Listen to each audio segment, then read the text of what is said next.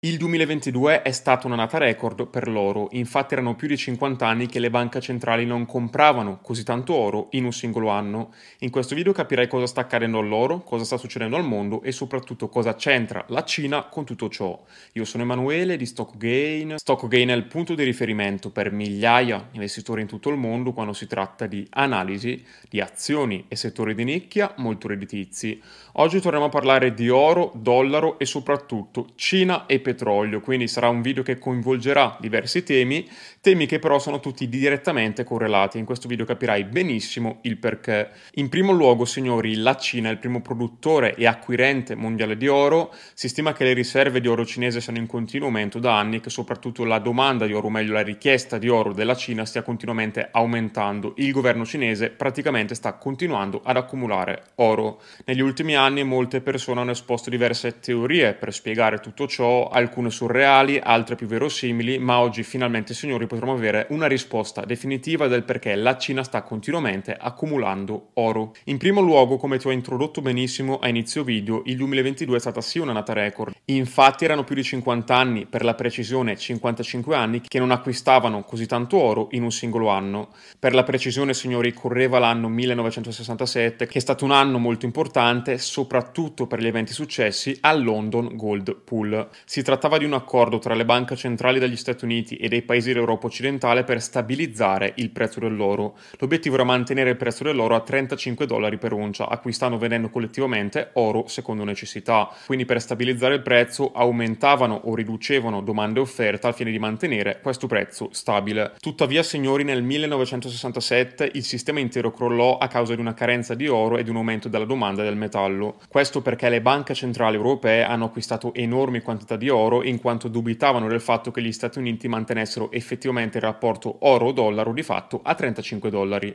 L'acquisto massivo di oro ha esaurito le riserve del London Gold Pool e di fatto ha spinto il prezzo dell'oro più in alto. In breve quell'annata segna l'inizio della fine del sistema di Bretton Woods che di fatto, signori, permaneva dalla fine della seconda guerra mondiale. Quello che è successo dopo lo sappiamo tutti benissimo, c'è stata la grande inflazione degli anni 70, Nixon poi nel 71 ha slegato l'oro dal dollaro, c'è stata anche grande volatilità nei prezzi delle materie prime che sono decollati letteralmente alle stelle in alcuni casi, mentre nel frattempo l'economia era di fatto in stagflazione, ci sono state una serie di recessioni molto brutte, cioè si è innescata la spirale salari-prezzi, i prezzi continuavano a salire, le banche centrali erano costrette ad alzare i tassi di interesse periodicamente, questo però spingeva l'economia in recessione, una volta che l'economia in recessione tornavano accomodanti, l'inflazione tornava quindi a ridecollare e si era un po' in questa situazione, no? in questo limbo molto complicato dove i mercati faticavano, il mercato americano ha prodotto rendimenti reali negativi in quel decennio, cosa che fa molto riflettere, signori, perché potrebbe benissimo ripetersi anche oggi.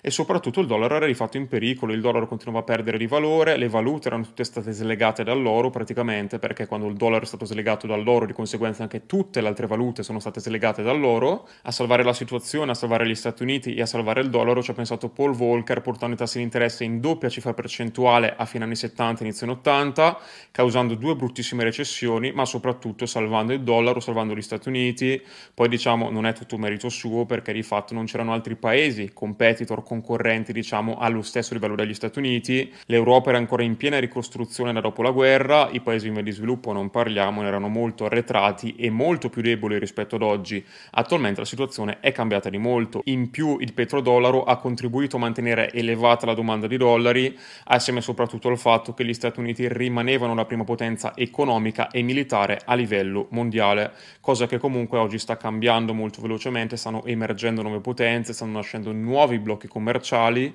e sempre più stati vogliono essere indipendenti dal dollaro. Il primo fra tutti, signori, è la Cina e ora capirete benissimo perché la Cina e anche i paesi del Medio Oriente stanno continuamente acquistando oro. La chiave per capire tutto questo è la recente visita del leader cinese in Arabia Saudita e in altri stati del Consiglio di cooperazione del Golfo. Questi paesi rappresentano oltre il 25% delle esportazioni mondiali di petrolio con l'Arabia Saudita che da sola contribuisce per circa il 17%. Questi incontri indicano una relazione commerciale naturale e in crescita tra la Cina e questi stati che sono tra i maggiori esportatori di petrolio a livello mondiale. In più nel marzo del 2018 lo Shanghai International Energy Exchange ha lanciato un contratto future sul petrolio denominato appunto in yuan, il primo ad essere negoziato direttamente in Cina. Da allora qualsiasi produttore di petrolio a livello mondiale può vendere il proprio petrolio in yuan e non in dollari. Il fatto che il contratto sia negoziato in yuan e non in dollari ovviamente dovrebbe aumentare la domanda della valuta cinese e ridurre quella di dollari. Però signori c'è un grosso problema, la maggior parte dei produttori di petrolio non vuole assolutamente accumulare yuan. E qui colleghiamo tutto. Come vedete signori a inizio video vi ho parlato dell'oro, vi ho parlato del petrolio, vi ho parlato poi della Cina, sembravano cose completamente decorrelate, invece tutti i punti tornano, tutti i punti si collegano. Infatti la Cina ha collegato il contratto future con la possibilità di convertire gli yuan in oro fisico. Le compagnie petrolifere cinesi forniscono poi liquidità a questo future, essendo di fatto grandi acquirenti, quindi se un produttore di petrolio vuole vendere il proprio petrolio in yuan e oro indirettamente, quindi perché se può convertire gli yuan di fatto è come se lo vendesse in oro, ci sarà sempre un'offerta. Questo è un colpo terrificante al sistema del petrodollaro che di fatto è stato il fondamento del sistema finanziario americano dal crollo di Bretton Woods. Non serve che stia qui a ripetervi le conseguenze di un eventuale crollo del dollaro non solo per l'America ma anche per l'Occidente e di conseguenza anche per gli abitanti italiani ed europei, sono cose che già sapete benissimo. Questo, in questo video non voglio dilungarmi troppo perché parlo anche molto veloce, vi ho dato moltissimi concetti, vi invito a ripeterlo più volte per assimilarli al meglio. Sono informazioni molto importanti che se applicate a medio e lungo periodo possono veramente salvare interi patrimoni e interi portafogli. Qui sotto trovi il link per accedere ai nostri canali privati oppure per accedere alla video panoramica gratuita registrata recentemente dal team di Stockgain. Questa panoramica è molto utile se sei nuovo e ti approcci per la prima volta ai mercati finanziari e vuoi capire come iniziare, cosa fare, cosa non fare, che tipo di investimenti scegliere e quali invece evitare assolutamente. Comunque qui sotto signori trovate tutto, lascia un like e iscriviti a questo canale se hai gradito questo contenuto dall'immenso valore e ci vediamo.